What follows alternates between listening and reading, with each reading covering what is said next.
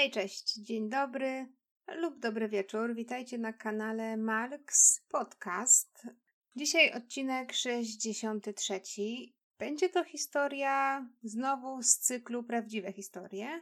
Opowiem dzisiaj o morderstwie, które nie zostało do tej pory wyjaśnione, ale jak do tego morderstwa doszło, to jest naprawdę zagadka, no, która zostaje w pamięci i nad którą bardzo dużo ludzi się zastanawia, bo bardzo dużo osób chce ją rozwiązać. Wiadomo, każdy chce pomóc jak tylko może. Także zapraszam standardowo na jingle, a po jinglu zaczynamy.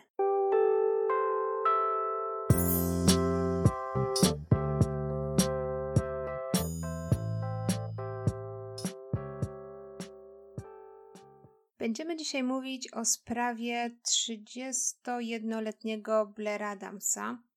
Sprawa wyróżnia się tym, że jest bardzo taka zagmatwana. Do końca nie wiadomo, która strona tej całej historii przeważa. Nie wiadomo, komu wierzyć, nie wiadomo, czy sam Blair miał rację, czy może to z Blairem działo się coś niepokojącego. Niektórzy twierdzą, że Blair w pewnym okresie swojego życia popadł w paranoję. I może na samym początku, zanim opowiem Wam historię Blaira, wiem, że każdy z nas wie mniej więcej, co to jest paranoja, ale żeby tak na poczet tego odcinka, żeby, żebyśmy wszyscy byli jakby na tym samym poziomie wiedzy, Paranoja generalnie jest to stan umysłu wywołujący nieodparte i najczęściej niczym nieuzasadnione przeświadczenie o zbliżającym się śmiertelnym zagrożeniu. Czasem jednak jest ciężko poznać, czy ktoś faktycznie popadł w paranoję i na każdym kroku widzi czyhające na niego niebezpieczeństwo, czy faktycznie coś tej osobie grozi. Właśnie tutaj w tym odcinku będziemy nad tym się zastanawiać, czy bohater naszego odcinka Blair faktycznie popadł w paranoję, czy może zdziało się coś innego w jego życiu, o czym, no tak naprawdę do dnia dzisiejszego nie wie nikt. Ale zacznijmy od początku. Standardowo przywołam Wam sylwetkę Blaira, Blair żył w Kanadzie, w mieście Surrey. Miał 31 lat, tak jak wspomniałam. Pracował jako brygadzista w niewielkiej firmie budowlanej. Z tego co widziałam, zarabiał tam przyzwoite pieniądze. Lubił też swoją pracę, był otwarty. W gronie swoich najbliższych uchodził za takiego sympatycznego i inteligentnego człowieka. I wszyscy go raczej lubili, nie miał takich jakichś wrogów albo nieprzyjaciół. Jednakże w życiu Blaira było coś, co trochę zniekształca ten jego idealny wizerunek. Mianowicie Blair w swoim życiu zmagał się z poważnym uzależnieniem od alkoholu, czyli miał okres w swoim życiu, gdzie niekoniecznie wszystko szło po jego myśli, ale koniec końców jakoś się z tym uporał. Chodził na spotkania anonimowych alkoholików, Miał też mega dużo wsparcia ze strony najbliższych, ze strony swojej rodziny i przyjaciół. I dzięki temu Blair zdołał wyrwać się ze szponów tego nałogu i pozostał trzeźwy przez ostatnie dwa lata swojego życia. Czyli mówimy tutaj o okresie od 20, 29 roku życia do 31.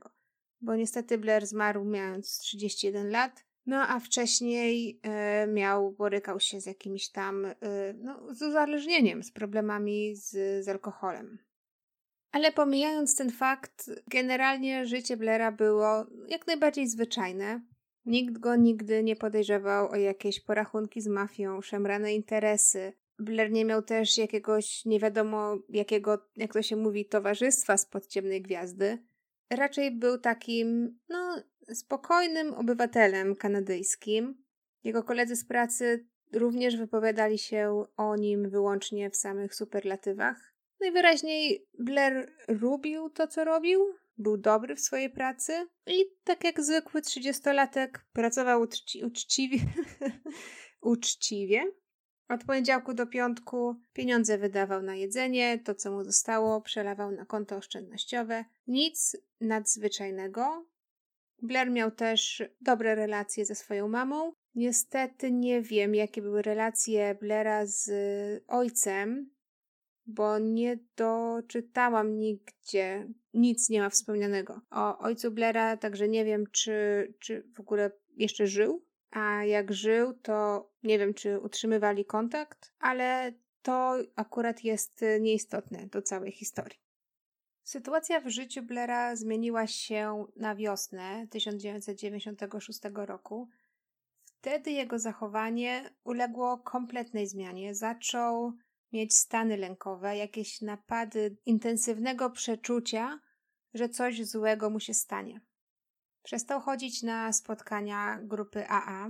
Nie bardzo chciał kontaktować się z przyjaciółmi. Na pytania ich, co się dzieje, zbywał ich po prostu wszystkim takim, wiecie, all good, all good. Tak jak Kanadyjczycy mają w zwyczaju. I taka sytuacja utrzymywała się przez dobrych kilka tygodni. Jego matka zauważyła oczywiście, że coś jest nie tak. Próbowała podjąć temat, próbowała się pytać syna o co chodzi, czy coś jest z nim nie tak, czy, czy czegoś się boi. Blair mówił, z czasem zaczął, zaczął mówić, że, że, że, się, że się boi, że ktoś czyha na jego życie i chce go zabić. I słyszał też plotki na swój temat od kogoś tam, no, że nie jest bezpieczny.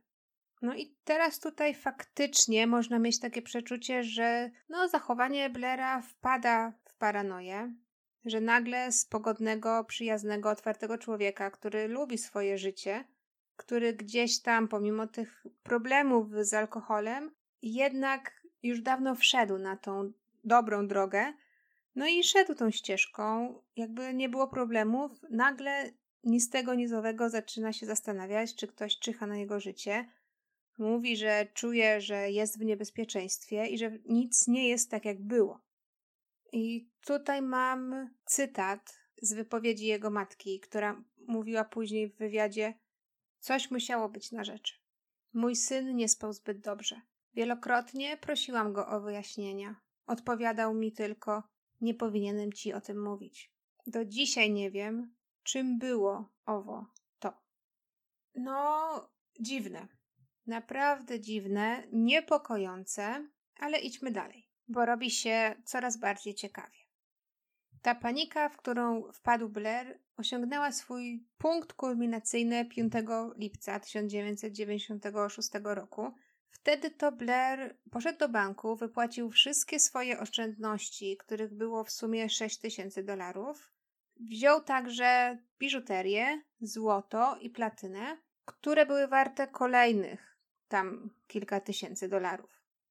Spakował to wszystko i wyruszył na granicę kanadyjsko-amerykańską.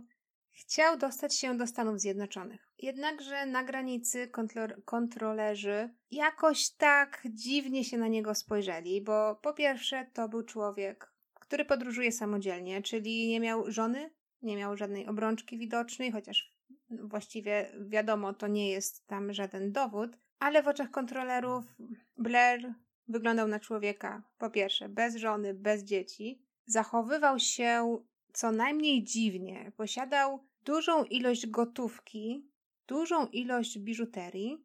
Wiecie, jak to jest na granicy w Stanach. Może nie tam bardzo tak na północy z Kanadą, ale zdecydowanie na południu z Meksykiem, że kontrolerzy graniczni są bardzo wyczuleni na handel narkotykami więc i w tym wypadku pomyśleli, że Blair po prostu próbuje przemycić jakieś narkotyki z lub do Stanów Zjednoczonych.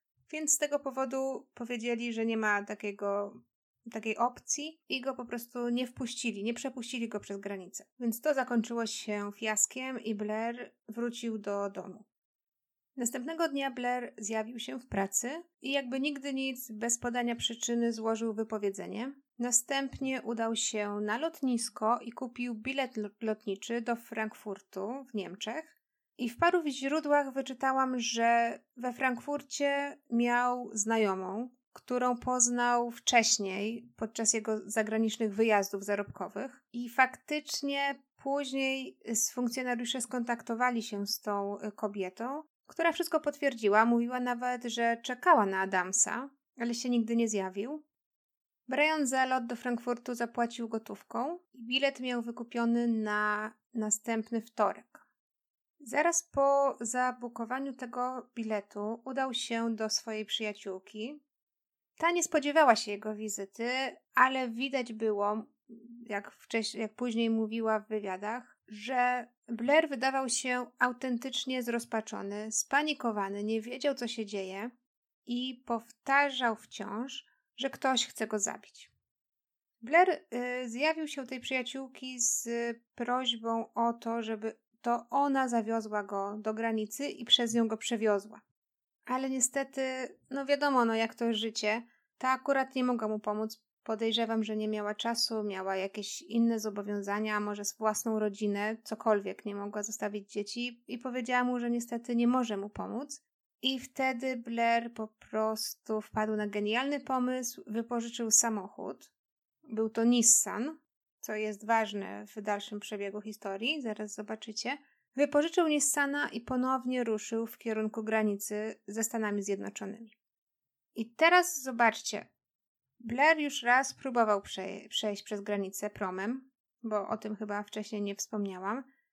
Niestety nie mógł przejść, bo go zatrzymali. Powiedzieli mu: Ej, jesteś podejrzany, wracaj do domu, nie chcemy cię w Stanach, nie przepuścimy cię dalej. Więc pojechał zarezerwować sobie bilet do Europy. Akurat wybrał Niemcy, bo tam gdzieś tam miał jakąś znajomą, z którą podejrzewam utrzymywał jakieś e, relacje, więc dlatego zdecydował się wybrać Frankfurt. Bilet miał zarezerwowany, zakupiony, to było już pewne. Jednak bilet był dopiero na najbliższy wtorek, więc Blair poszedł do swojej przyjaciółki, próbował ją poprosić o to, żeby go przewiozła przez granicę. Ta się nie zgodziła, więc zobaczcie, jaki był zdesperowany. Poszedł sam wynająć samochód i chciał przez tą granicę jeszcze raz spróbować się przedostać. Udało mu się przejechać przez tą granicę akurat za drugim razem, ale zobaczcie, w jakiej desperacji był. Przed tym jeszcze, jak y, przejechał przez granicę i przed tym, jak wypożyczył Nissana, jeszcze raz wrócił na lotnisko i powiedział, że już nie chce je lecieć do Frankfurtu i zwrócono mu pieniądze. Więc tutaj tak jakby próbował uczepić się wszystkich opcji tylko po to, aby wyjechać z kraju, bo bał się o swoje życie. I teraz y, będę posiłkowała się mapą. Blair mieszkał w Surrey w Kanadzie. To jest tak naprawdę bardzo blisko granicy ze Stanami Zjednoczonymi. Wypożyczył Nissana, przejechał przez granicę do Seattle i od Surrey do Seattle mniej więcej jest tam 200 kilometrów, więc to jest takie ok, dwie godziny jazdy, dwie i pół, jesteś. W Seattle porzucił samochód, poszedł na lotnisko, zarezerwował, zarezerwował sobie bilet do Waszyngtonu. To jest tak naprawdę po drugiej stronie kontynentu. Seattle jest y, na wschodnim wybrzeżu, no a Waszyngton, wiadomo, leży na zachodzie. Po wylądowaniu w Waszyngtonie, Blair poszedł i wypożyczył kolejny samochód, tym razem Toyotę, i około 6.45 rano wyruszył w kolejną podróż, tym razem z Waszyngtonu do miasta Knoxville w Tennessee. To jest około blisko 800 km, więc podróż trwała około 7 godzin. Tutaj mamy wypowiedź jednego z detektywów, Periego Moyersa, który był jednym z wielu śledczy, śledczych pracujących e, przy tej sprawie. Moyers mówi: Po co jechać do Waszyngtonu, żeby zawrócić do Knoxville? Nie miał żadnego powodu, żeby być na wschodzie Tennessee. Nie miał żadnego powodu, żeby być w Knoxville. Nie znał nikogo na wschodzie Tennessee ani we wschodnich Stanach Zjednoczonych. I faktycznie jest to bardzo, bardzo dziwne. Na tę chwilę wydaje mi się, że Blair po prostu przekonany, że ktoś chce go zabić, chwytał się wszystkiego, podróżował w tej nazad bez większego wyjaśnienia albo bez większego sensu. Może chciał zgubić pościg? Ale wracając do wydarzeń, mamy już 10 lipca 1996 roku, Około godziny 17.30 Blair pojawił się w Knoxville na stacji benzynowej. po całej tej podróży po prostu wysiadł z samochodu i chciał zatankować. I teraz pojawia się tutaj bardzo dziwna sprawa, ponieważ po zatankowaniu Blair chciał wrócić do samochodu, ale okazało się, że nie miał do niego kluczyków. Ja wiem, wiem, co sobie teraz myślicie, jak to możliwe, przecież przejechał 7 godzin, 800 kilometrów prawie tą Toyotą i nagle jest na stacji benzynowej i nagle okazuje się, że, że nie może odpalić samochodu, bo nie ma kluczyków. To jest bardzo, bardzo dziwne. Podszedł do Blaira w pewnym momencie pracownik stacji benzynowej. Chciał pomóc Blairowi i od razu rozpoznał, co jest nie tak. Blair nie mógł odpalić samochodu, tej swojej Toyoty, ponieważ kluczyk nie pasował. Okazało się, że kluczyk, który trzymał Blair w ręku, to jest kluczyk od Nissana, czyli tego samochodu, który wypożyczył wcześniej, chcąc przedostać się przez granicę kanadyjsko-amerykańską. Obaj panowie przeszukali wnętrze samochodu, ale nie znaleźli ani jednego śladu po kluczyku od Toyoty. Pewnym momencie pracownik stacji benzynowej zasugerował Blairowi, żeby no, sprawdził swoje kieszenie. Może tam jest kluczyk. Jednak Blair odmówił. Koniec końców samochód został odholowany do sklepu samochodowego, a pracownik stacji benzynowej był na tyle uprzejmy, że podwiózł Blaira do pobliskiego motelu, gdzie miał zatrzymać się na noc. I teraz słuchajcie uważnie, bo to już jest moment kulminacyjny. Blair zostanie podwieziony do pobliskiego motelu i tutaj w sieci można znaleźć wideo z kamery monitoringu, gdzie widać, że Blair w ciągu jednej godziny aż pięć razy wchodzi i wychodzi z motelu. Sytuacja jest dosyć dziwna, bo widzimy człowieka, który jest lekko przerażony, na pewno nie wie do końca, co zrobić. Wchodzi do lobby hotelowego, potem z niego wychodzi. Wchodzi, wychodzi i sytuacja powtarza się pięć razy. Później y, pracownica hotelu, która akurat wtedy była na recepcji, Tika Hartsfield, mówi, że najlepsze określenie, które pasowało do niego, to paranoja. Był bardzo zdenerwowany i poruszony. Najwyraźniej spodziewał się, że ktoś za chwilę go dopadnie, mimo że w okolicy nikogo nie było. Nie wiem, kogo miał na myśli, ale widać było, że spodziewa się towarzystwa.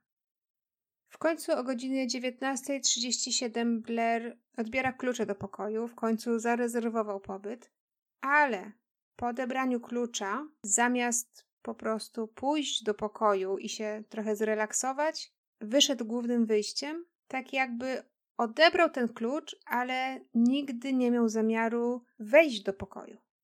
I teraz mamy 12 godzin w przeciągu których nie wiemy, co wydarzyło się Blairowi, co stało się z tym biednym chłopakiem, ponieważ od godziny 19.37, gdzie odebrał klucz, nikt go już nie widział.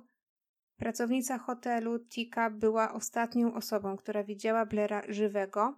12 godzin później znaleziono jego ciało na parkingu znajdującym się niecały kilometr od hotelu.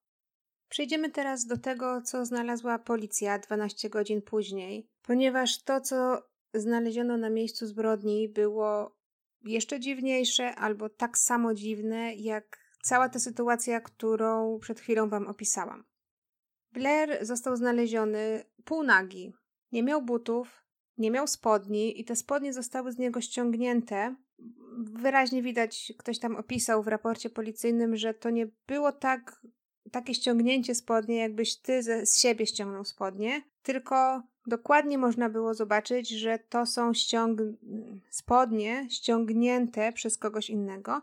Tak samo skarpetki Blaira były ściągnięte i wywrócone na drugą stronę. Dodatkowo jeden z jego butów znajdował się pod, pod głową Blaira, a jego koszulka została rozerwana na części i ukazywała rozległą ranę na brzuchu. Oprócz tej rany na ciele Blaira widniały liczne mniejsze obrażenia, które powstały najwyraźniej w trakcie walki ze sprawcą morderstwa.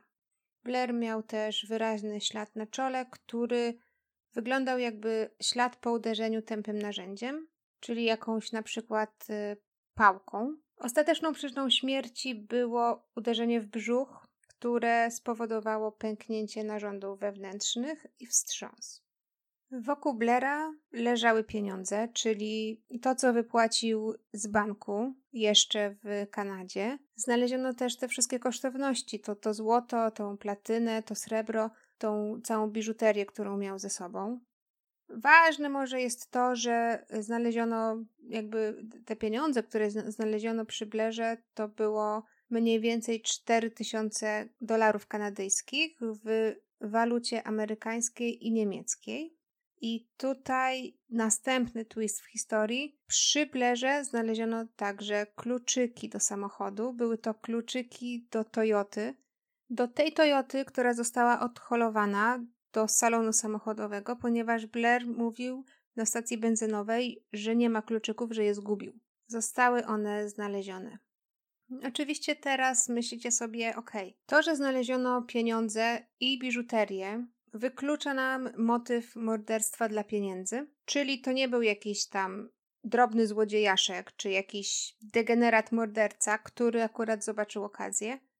No bo no, nie ma co się oszukiwać. Blair był w takim stanie trochę paranoicznym. Myślał, że ktoś za nim goni, że ktoś chce go dopaść, więc jak wyszedł z motelu, to pewnie zachowywał się co najmniej dziwnie. Dodatkowo miał torbę podróżną, w której trzymał te wszystkie pieniądze oraz miał taką nerkę, tor, torebkę nerkę, taką wiecie, co, co się trzyma na biodrach i tam też miał te wszystkie swoje kosztowności. Więc dla takiego gangstera na przykład mógł się okazać takim no, dosyć cennym kąskiem.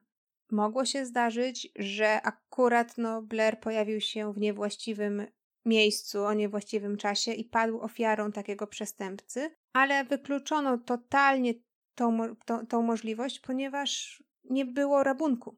Więc zabicie dla zabicia, no owszem, no są seryjni mordercy, ale to akurat nie pasowało do żadnego innego zdarzenia, także wykluczono motyw seryjnego mordercy. Dodatkowo pamiętajcie, że Blair był nagi od pasa w dół. Mogło tutaj coś mieć wspólnego z motywem jakiejś, nie wiem, albo seksualnym, albo morderstwa z zazdrości na przykład, ale na miejscu nie znaleziono żadnego DNA. Są artykuły, które mówią, że były próby jakiegoś tam y, stosunku seksualnego, ale to, że nie znaleziono żadnego DNA na miejscu zbrodni, wykluczyło jakby kompletnie tę możliwość. Myślę sobie, może jakimś, no nie wiem, to już jakieś takie może za bardzo szczegółowe opisy, ale może faktycznie ktoś próbował go zgwałcić jakimś przedmiotem, na przykład, żeby, wiecie, nie zostawić DNA, to jest możliwe. Gdzieś tam jeszcze, i to chyba mogę też powiedzieć w teoriach y, później, jeden z detektywów mówił, że może to być przypadek wypadku, że po prostu ktoś ciemno w nocy potrącił Blera samochodem i upozorował morderstwo, no ale o tym mm, powiemy później w, w teoriach pod koniec odcinka. Jedno jest pewne, mamy cytat od komendanta policji Jima Jonesa, który powiedział po tym wydarzeniu: Każdy aspekt tej sprawy jest tajemniczy, nie ma żadnego wyjaśnienia. I to jest prawda. Jeżeli do tej pory myśleliście, tak jak i ja, że to jest paranoja, że to jest schizofrenia, że po prostu Blair był, coś tam miał, no, nie do końca dobrze w głowie, ja do tej pory myślałam, że, że to, że mówi, że ktoś chce go dopaść i że ktoś czyha na jego życie, no to to jest tylko w jego głowie, dlatego tak się przemieszczał z jednego miejsca na drugie bez żadnego planu. No ale w koniec końców jest zabójstwo nie ma żadnego dowodu na to, żeby twierdzić, że Blair popełnił samobójstwo, no bo jakby to jest niemożliwe. Jest pobity, jest y, nagi i jeszcze ma ten but pod głową. No jaki człowiek popełniający samobójstwo przeciąga sobie swój własny but pod głowę, tak jak poduszkę? No to, to się nie zdarza. Jedyne pytanie na tą chwilę, która jest w głowach każdego z nas, to czy Blair Adams był ofiarą paranoi i schizofrenii, czy też może faktycznie ktoś na niego czyhał, podążał za nim przez cały czas, no i w końcu go zabił. Spróbuję przedstawić Wam najwięcej faktów, y, do których się dokopałam. Wcześniej może jeszcze warto wspomnieć, że śledczy zabezpieczyli kosmyk włosów, który Blair trzymał w dłoni.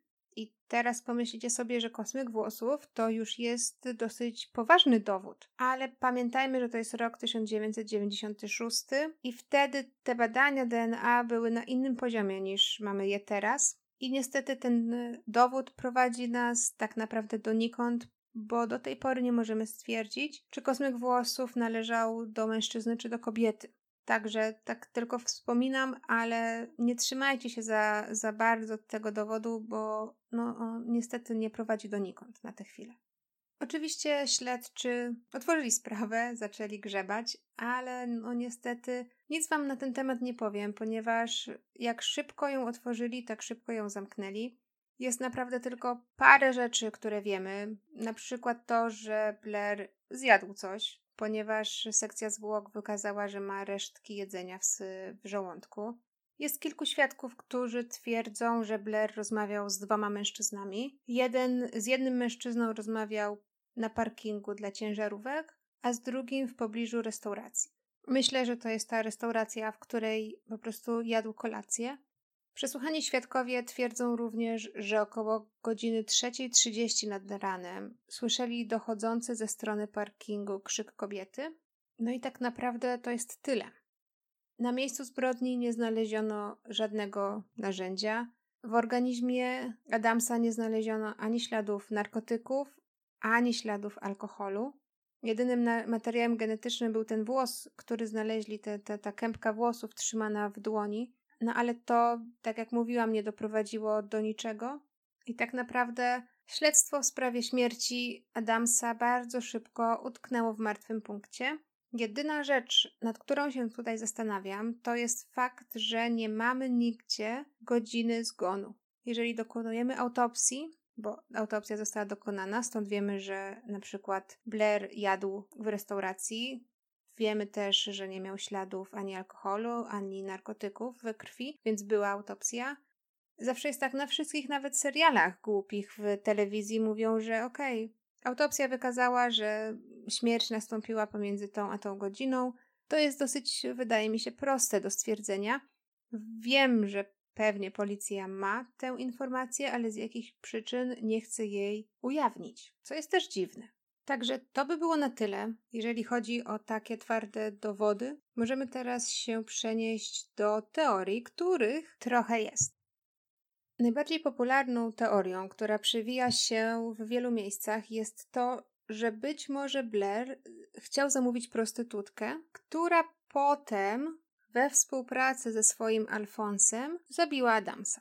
Znaczy, na początek e, prostytutka i jej Alfons prawdopodobnie planowaliby go tylko okraść, ale później, gdy coś poszło nie tak, ostatecznie go zabili, albo może to był przypadek, wdali się w bójkę, Blair próbował się y, jakoś może ratować albo bronić, bo może ten Alfons na niego naskoczył, chciał go pobić i po prostu okraść, a Blair zaczął się bronić, no i bójka, oczywiście od jednego uderzenia do drugiego uderzenia, skończyła się tak, jak się skończyła. I finalnie napastnicy, czyli prostytutka i Alfons, przerazili się, zapomnieli o pieniądzach i uciekli. To zazębiałoby się z faktem, że słyszano krzyk kobiety nad ranem o 3.30, tak jak Wam wcześniej powiedziałam. Mogło być tak, że to właśnie był krzyk prostytutki, gdy ona zorientowała się, że Blair nie żyje. Ale, tak jak Wam mówiłam, nie mamy niestety godziny śmierci Blaira. Więc no nie do końca możemy sobie posklejać, czy faktycznie ta śmierć nastąpiła około 3.30 i wtedy można byłoby przypuszczać, że teoria z prostytutką i Alfonsem mogłaby być prawdziwa, czy może Blair został zabity wcześniej. Przejdę do teorii numer dwa, czyli teorii samobójstwa, ale to już Wam mówiłam wcześniej. Oczywiście była teoria, że Blair popełnił samobójstwo, pozorując je tylko tak, aby wyglądało na morderstwo.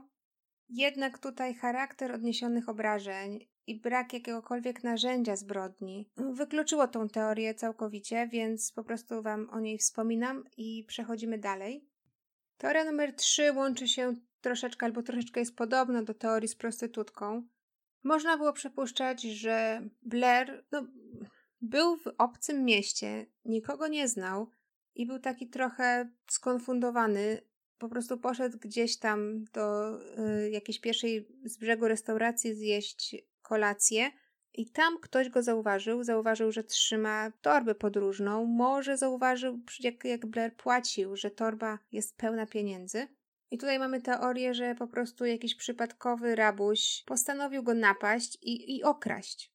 Jednak tutaj ta napaść nie poszła po myśli rabusia. Może Blair się znowu mówię, może był silnym mężczyzną, może próbował się obronić i no, niestety, tak samo jak w przypadku Alfonsa, znaczy teorii z Alfonsem, w trakcie szarpaniny niestety okazało się, że Blair dostał śmiertelny cios, a rabuś tak się tym przeraził, że zapomniał, że chciał okraść Blaira i po prostu uciekł z miejsca zbrodni. Ale tutaj a nie tłumaczy, w, znaczy to w jakim, w jakim stanie został znaleziony Blair, czyli bez spodni, te skarpetki wywinięte na drugą stronę, ten but pod głową. No to jest, to jest o wiele za dziwne, żeby przypuszczać, że to po prostu morderstwo z przypadku. Wydaje się, że no, to jest takie bardziej personalne. I tu znowu ta teoria łączy się z kolejną teorią, o której Wam już y, wspomniałam wcześniej.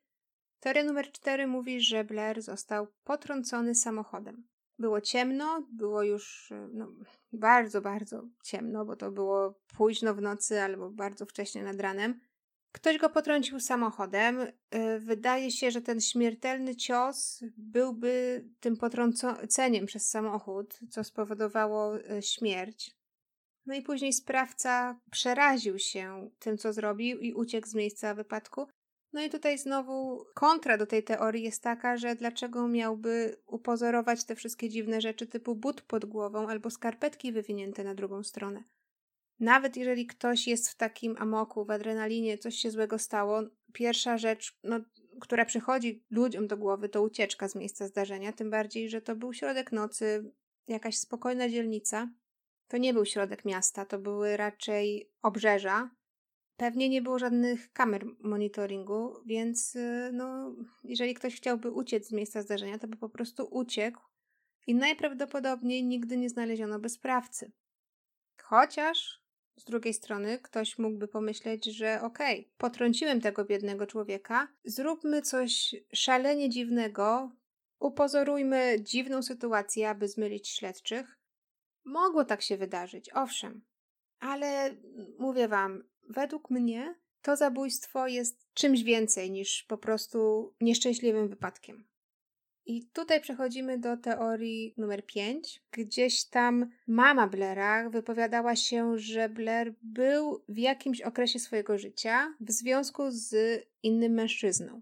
Mówiła, że spotykali się przez jakiś czas, ale później Blair wrócił do związków heteroseksualnych. Wiemy też, gdzieś tam była wzmianka w jakimś artykule, że Blair w momencie, właśnie w tym roku 96, w którym zmarł, miał gdzieś tam jakąś dziewczynę, nie znalazłam żadnych wzmianek o tym, że policja podejrzewała jego partnera wcześniejszego, ale mówią, że jedna teorii oczywiście mówi, że Blair mógł paść ofiarą napaści seksualnej. Wiemy, że najprawdopodobniej był biseksualistą, że gdzieś tam te, te pociągi w jedną, w drugą stronę gdzieś tam w nim zostały, więc może chcąc zaspokoić swoje pragnienia, mógł pechowo trafić na niewłaściwą osobę, która go wykorzystała seksualnie. Wiemy, że z kimś rozmawiał na parkingu. Wiemy, że to miejsce, w którym był Blair, było gdzieś tam miejscem schadzek, prostytutek, więc podejrzewam, że i męska część wykonująca ten zawód też tam była. No i na poparcie tej teorii jest też fakt y, tych, tych spodni, że nie miał spodni y, na sobie. Znaleziono go y, nagiego od pasa w dół. No tyle, że ta teoria może też się trochę łączyć z, z, tym, z tym głównym wątkiem, że niestety ktoś, no to zabójstwo nie było planowane i że to było zabójstwo bez powodu i raczej przypadkowe. Teraz część z Was pewnie myśli, że okej, okay, co z tym pracownikiem stacji benzynowej? Przecież on widział Blaira przed śmiercią. Może widział, że ma pieniądze, że ma to złoto. Wiedział, gdzie Blair zostaje, bo go sam do tego motelu zawiózł. Może to on. No i tutaj już y, oczywiście policja też przyjrzała się temu wątkowi. Wykluczyli totalnie pracownika stacji benzynowej, bo on sam dał próbki włosów. Oczywiście DNA nie pasowało, więc y, no, na tym sprawa się zakończyła. Mam jeszcze dwie ostatnie teorie. Jedna z tych teorii skupia się na fakcie, że Blair faktycznie popadł w paranoję, że był schizofrenikiem i że to wszystko sobie wymyślił. Nikt nie, nie próbował targnąć na jego życie, a to, że później został znaleziony martwy, no to jest teoria mówi, że nikt go nie zabił, a popełnił samobójstwo. I tutaj ktoś jeszcze w komentarzu y, powiedział, że kiedyś miał znajomą, znajomego, który miał schizofrenię i kiedyś ten znajomy podpalił się, ponieważ tak mu powiedział jego pies. No i zanim tutaj zaczniecie parskać ze śmiechu, myślę sobie, tak naprawdę nikt nie wie, co kryje się w mózgu schizofrenika. I nie wiemy, co tacy ludzie myślą. Nawet jeśli myślimy, że wiemy, to do końca to nie jest prawda. Bardzo możliwe, że Blair był już w takim stanie, że ta schizofrenia opanowała jego umysł, ta paranoja po prostu go zewsząd zaczęła opanowywać. No i skończył jak skończył. I pewnie tutaj też fakt, że Blair miał problemy z alkoholem też nie pomaga, a może nawet jeszcze dokładać oliwy do ognia. Ostatnią teorię zostawiłam sobie na koniec, ponieważ jest, no to jest taki raczej szalony scenariusz. Zakłada, że Blair był pracownikiem rządowym, że był agentem i tutaj jest koneksja z jego wcześniejszym wyjazdem do Niemiec. Yy, ogólnie twierdzi się, że to był wyjazd zarobkowy, jednak teoria mówi, że to nie był wyjazd zarobkowy, to była oczywiście przykrywka dla jakiejś e, niefortunnej operacji, która zakończyła się niepowodzeniem, i to mogło tłumaczyć ten jego paranoiczny strach i taką wyjątkową zawziętość, że, że ktoś jest, y, że ktoś go ściga i ktoś chce go zabić. A z drugiej strony zawziętość przestępcy, który chciałby może się zemścić, i w końcu prześladowca go dopadł, zamordował i to, że ściągnął spodnie Adamsa, to, że jego koszulka była rozszarpana, to jest tylko dowód na to, że przestępca, morderca chciał przeszukać Blera w poszukiwaniu jakichś ukrytych urządzeń szpiegowskich. I ta teoria ma bardzo dużo zwolenników, którzy lubią bawić się takimi spiskowymi teoriami ale jednak nie znaleziono nigdy żadnych takich twardych dowodów, które mogłyby potwierdzić tę teorię, lub tych dowodów nigdy nie ujawniono. No, skoro był agentem rządowym i to jeszcze tajnym agentem rządowym, e, no to wiadomo, że nikt nigdy nie opublikuje informacji typu hej, Blair miał na sobie takie i takie urządzenie szpiegowskie, a tak by the way, no to został zabity przez jakiegoś tam mafioza gdzieś tam. I to już koniec. To tyle, co mam Wam do powiedzenia na temat tej sprawy. Do tej pory śmierć Blaira Adamsa jest uważana za jedną z najdziwniejszych, nierozwiązanych przypadków w historii kryminalistyki. Jestem bardzo ciekawa, co Wy na ten temat myślicie. Czy myślicie, że Blair jednak miał problemy z natury psychicznej? Czy może faktycznie gdzieś tam, może, no nie wiem, nie był agentem rządowym, ale może faktycznie ktoś czyhał na jego życie, może się z kimś e, spotkał, z kim nie powinien się spotkać.